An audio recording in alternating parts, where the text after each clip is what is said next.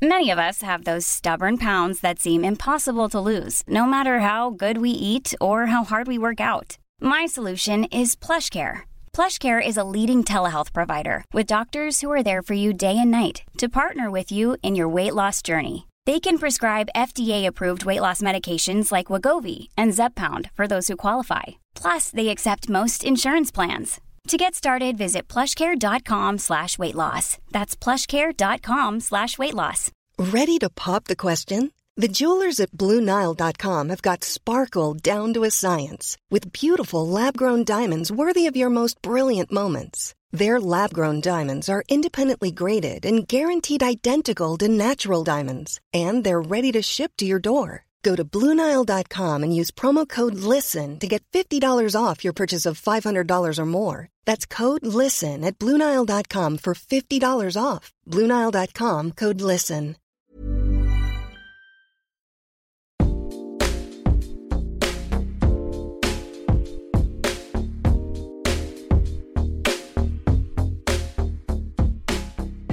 Welcome to the Vice Magazine podcast, your definitive guide to enlightening information.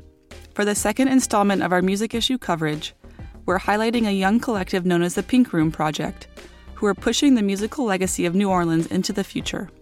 The Pink Room Project, otherwise known as The Pink, is an artist collective founded by New Orleans natives Keith Cavalier, who's a 29 year old producer known as Little Jodeci, and Brandon Ares, a 25 year old rapper. They host monthly parties and weekly DJ nights across the city that span a number of genres, from bounce to rap to house music. Lawrence Burney, staff writer at Noisey, went down to New Orleans this past August to hang out with the founders and write about their collective for the music issue. Here he is in conversation with some of its members. So yeah, right now at Vice Vice HQ we got Lil Jodeci, Rick 50, Brandon Ares, and Yves, all from the Pink Room, all from New Orleans. So yeah, if you guys could just say say what's up for a second. Uh, Lil Jodeci checking in. Rick 50, what's up? What's up? Welcome to Joe Swell, Brandon Ares. If, if you guys could kind of go in to telling me what the Pink Room Project exactly is, is it is it a is it a musical group? Is it a community? Is it just a, a collective? What what exactly is the Pink Room? If you feel some way, cause I don't give a fuck if you do. If you feel some way, if you feel some way, if you feel some way, cause I don't give a fuck if you do. If you feel some way, you live a lie, bitch. It's a collective, it's a community. I mean, it's it's it's all inclusive. Um, it was just like everybody bringing in their their talents to the table, and we uh, we was I was throwing parties, and me and Brandon saw that the parties was getting bigger, so we just took it to the next level and created a vibe. I'm at boy like contraband. All my niggas got contraband. All my niggas got contraband. All my niggas got contraband. All my niggas got contraband.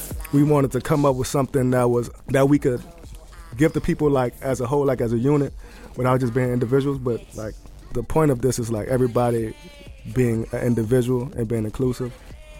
It's, so it's not like we're a boy band or like Maroon mm-hmm. Five or something like right. that. You know what I mean? we like, we like everybody does their own thing. Right. And then we like we, we get together like Megatron and you know what I'm saying uh what's the Captain Planet you know, like okay. all five of us get together then, right. we, then we one thing as the Pink Room but right. we all do our own thing.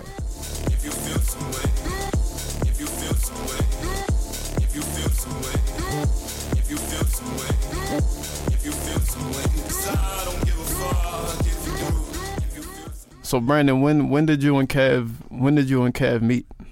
It's kind of ironic because like we actually went to the same school, like back in high school, but I didn't know him at the time, and uh, I met him once I moved back to the city because I was like kind of like had to move around from like Katrina and stuff like that. So I was like kind of removed from the city for a bit, and then once I actually came back, I started going to. He had like something called the dojo. I was going to that, um, and he was bringing all type of artists together. That was like just outside of like what the like normalcy of like what New Orleans is known for. And so it was like kind of like the breeding grounds of like what's going on now, and like we kind of just linked. I just remember one night I came over there, and I was like, we like finished big music, and I was like living out my car at the time, and I was like, "Yo, I got nowhere to go." I was like, "I can just sleep in my car outside." It was like, "Yo, you can you can sleep in here, so it's cool." Like, but you got to be out this bitch in like two days. Right. So Here we, here we are, three yeah, years now later. it's like almost three years. Yeah. I wonder why I can see the sky.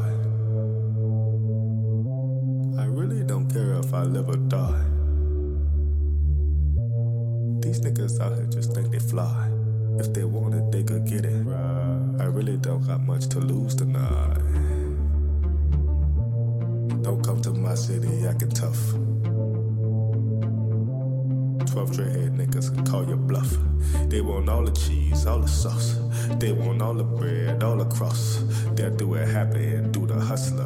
Beanie weenie on you, motherfucker. What was New Orleans like before the Pink Room?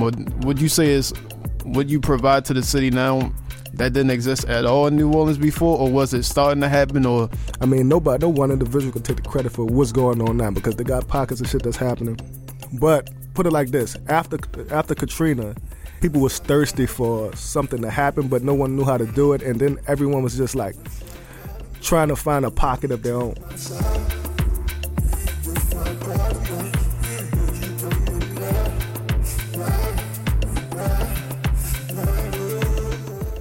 To answer your question, the scene was it wasn't like it is now when you came down there. You know what I mean? It was just a, it was when he came to the dojos, it was fuck, we probably had what 50, 60 people Yeah. in the room.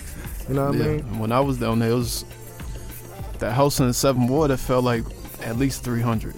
Yeah, it 200 300 it was a lot but what would you say um what what do you think the effect of katrina was on the music scene It was more commercial. It wasn't a vibe for shit that I was into. So um, Yeah, it was more like know. it was more know. like the extremes as far as like the spectrum goes. It was Like- like, bounce party, rap show, or big house nightclub EDM. yeah, like clubby like you know, shit, like yeah. boom, boom, like but like the EDM, like no one likes. Like they did have smaller pockets.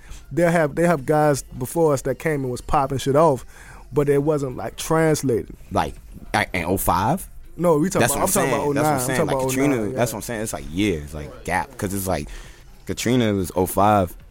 I mean, granted, like like I said before, I was kind of away from the city for a while, and I didn't and really all of y'all were really like, young around that time also Yeah, yeah, yeah, Yeah, yeah, yeah, yeah. I was 13. right Yeah. I was 17, so yeah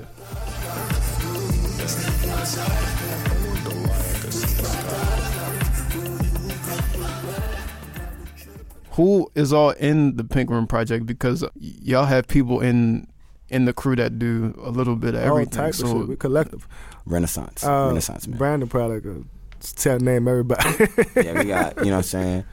Shout out Free Trial. Shout out. We got Rick 50 in the building. Yeah. Um, so like yeah, me and me and me and Free Trial we do like the radio show, uh, which is Pink Radio.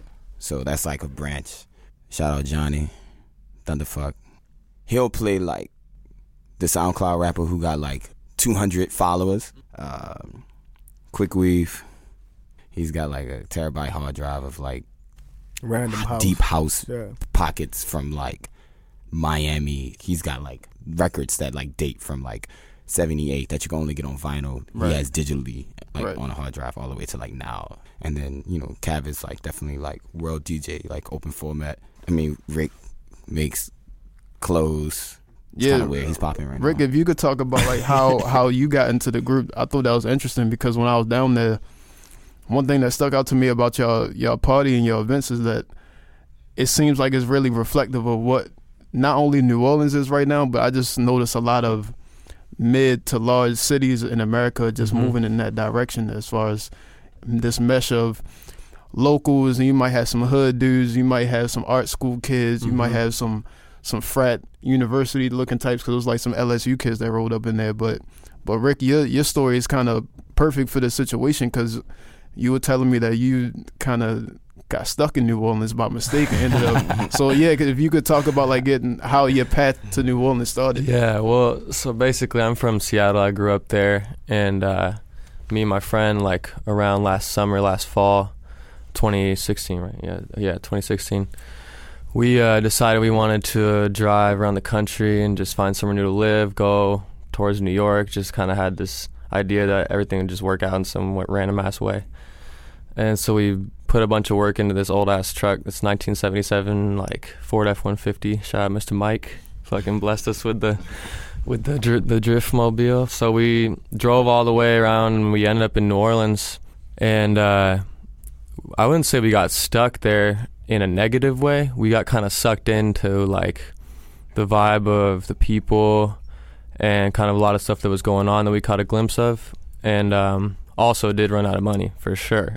but but we had a split option where we could have gone farther or stayed, and we decided to stay. And after a couple weeks, I met Yves, who um, at the time I just started working with on his food truck. So we would just be hanging out every day, doing random shit. And Cav would always pull up in his truck and eat some food and just talk, and we'd always like kind of hang out.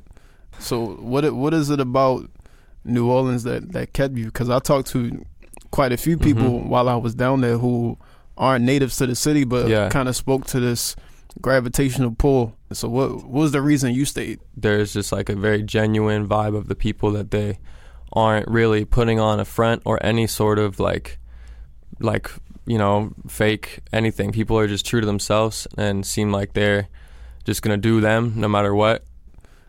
And Yves, if you could talk about what your role is in the collective too, because when I was down there, I noticed um, that you were kind of documenting everything that was going on at the party, and then you told me that you had the food truck, and I was like, I didn't expect for that to be part of a music collective, a dude with a food truck. So, like, if you could just kind of talk about like how you became part part of the group, and that speaks to it being a community more in in my eyes that you could be a part of it and not even make music. To keep it real funky, Vaz put me on a lot of music, like just in general, like just being around him. So it's like That's my dad's uh, doing. My parents really. I grew up in the French Quarter. I grew up in New Orleans, and uh, I was. I mean, being Latino, you always have. In New Orleans, you always have food around you. You know, you have music, culture. Um, so me and my me and my father opened a restaurant four years ago, and then me and Cav became friends, and uh, he loved food, so I guess he probably probably why he really really fuck with me every. but I've always I always been into uh, film, movies um, photographs, any documenting anything. Um, so that's why I, I like I'm very passionate about like documenting it. Because if not, then no one will.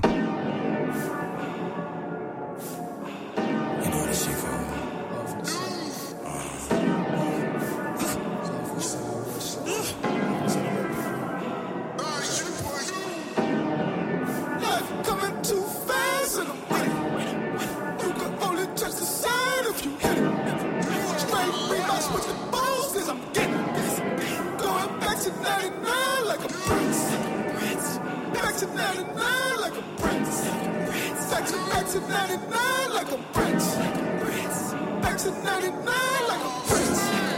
Back to back to 99 like a prince. if you guys could kind of speak to the reception that you get from the community, not people that just do music, but just people that come to your events, why do you think the Pink Room is valued so much? it's a safe space, I guess. Um, it's a space where people feel comfortable. It's a space where people feel like they're welcome, and it's a space where they could do shit they normally don't do. Like you know what I'm saying? Like they got, like you said, they got hood kids dancing into some random ass house track. You know what I mean? Like, and then we and then we got the house kids or the the got kids turning up to to ASAP Ferg. So it's just that that that that dynamic and that balance that people need, but it's not there.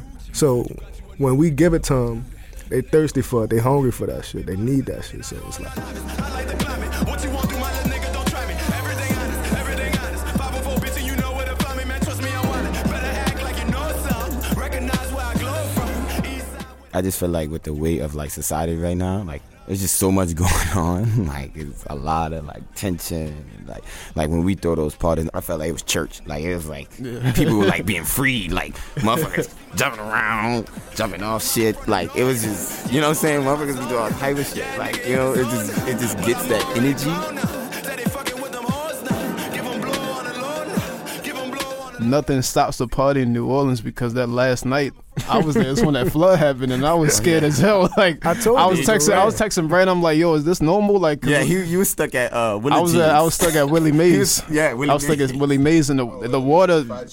And the water started actually flooding the restaurant while I was in there eating. Like we Oh, had to, shit. we had to go to the second floor of the restaurant, but then the water started coming in the second floor. So it's like cords plugged up. I'm like, shit, I'm about to get electrocuted. Like I can't like, but I'm looking outside and some people just like walking in the water, like Yeah. knee, knee deep, and there were people in canoes. And but I got scared because I started asking the people in Willie Mae's, was this normal? And they were like, nah, I never seen anything like this. Nah. Like from straight up rain. How do you see the future of New Orleans when y'all have to constantly worry about these type of natural disasters? Like, I uh. mean, that wasn't a disaster, but that wasn't normal. No, like that, that wasn't normal. Um, to be real with you, I think they're gonna fix it because they got too much money to lose. I, I and see the future of New Orleans. they're gonna keep the future of New Orleans because the tourism is just popping. Like they not they're not gonna lose that money. The only thing I see killing New Orleans is if we just flood Another uncontrollably. Yeah. and the city just get wiped out. But as far as like the city trying to continue to keep it going and keep the money flow going, I mean, they're gonna keep it popping. The French Quarter never floods.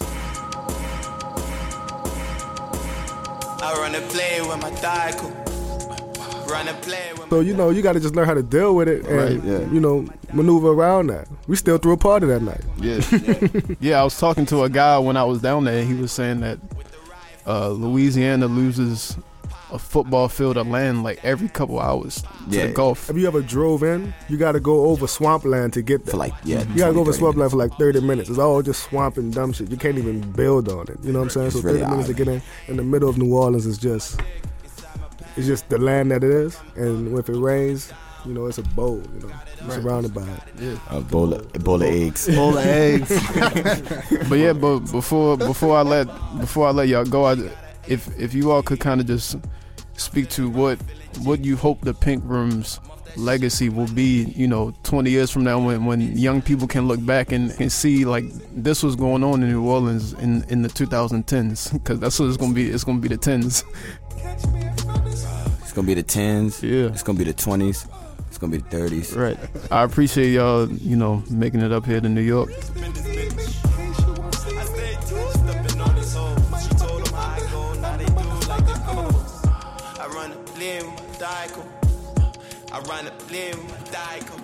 Left hand on the heart to the Bible. The Vice Magazine podcast is a production of Vice Media. This episode was produced and edited by Sophie Kazis. For more info on the podcast or how to subscribe to the magazine, visit Vice.com. And be sure to subscribe to the Vice Magazine podcast on Apple Podcasts, Acast, or any podcast app that you use. Leave us a rating and review and let us know what you think. I'm Ellis Jones, and I'd like to give a special thanks to Lawrence Burney, Little Jodeci, Brandon Ares, Rick 50, and Yves. We'll be back next week with another episode. Thanks for listening.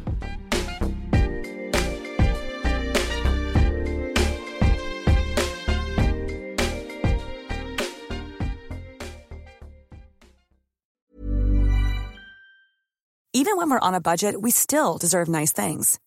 Quince is a place to scoop up stunning high-end goods for 50 to 80% less than similar brands. They have buttery soft cashmere sweaters starting at $50, luxurious Italian leather bags, and so much more. Plus, Quince only works with factories that use safe, ethical, and responsible manufacturing. Get the high-end goods you'll love without the high price tag with Quince. Go to quince.com slash style for free shipping and 365-day returns. When you need mealtime inspiration, it's worth shopping Kroger, where you'll find over 30,000 mouthwatering choices that excite your inner foodie. And no matter what tasty choice you make, you'll enjoy our everyday low prices, plus extra ways to save, like digital coupons worth over $600 each week. You can also save up to $1 off per gallon at the pump with fuel points. More savings and more inspiring flavors make shopping Kroger worth it every time. Kroger, fresh for everyone. Fuel restrictions apply.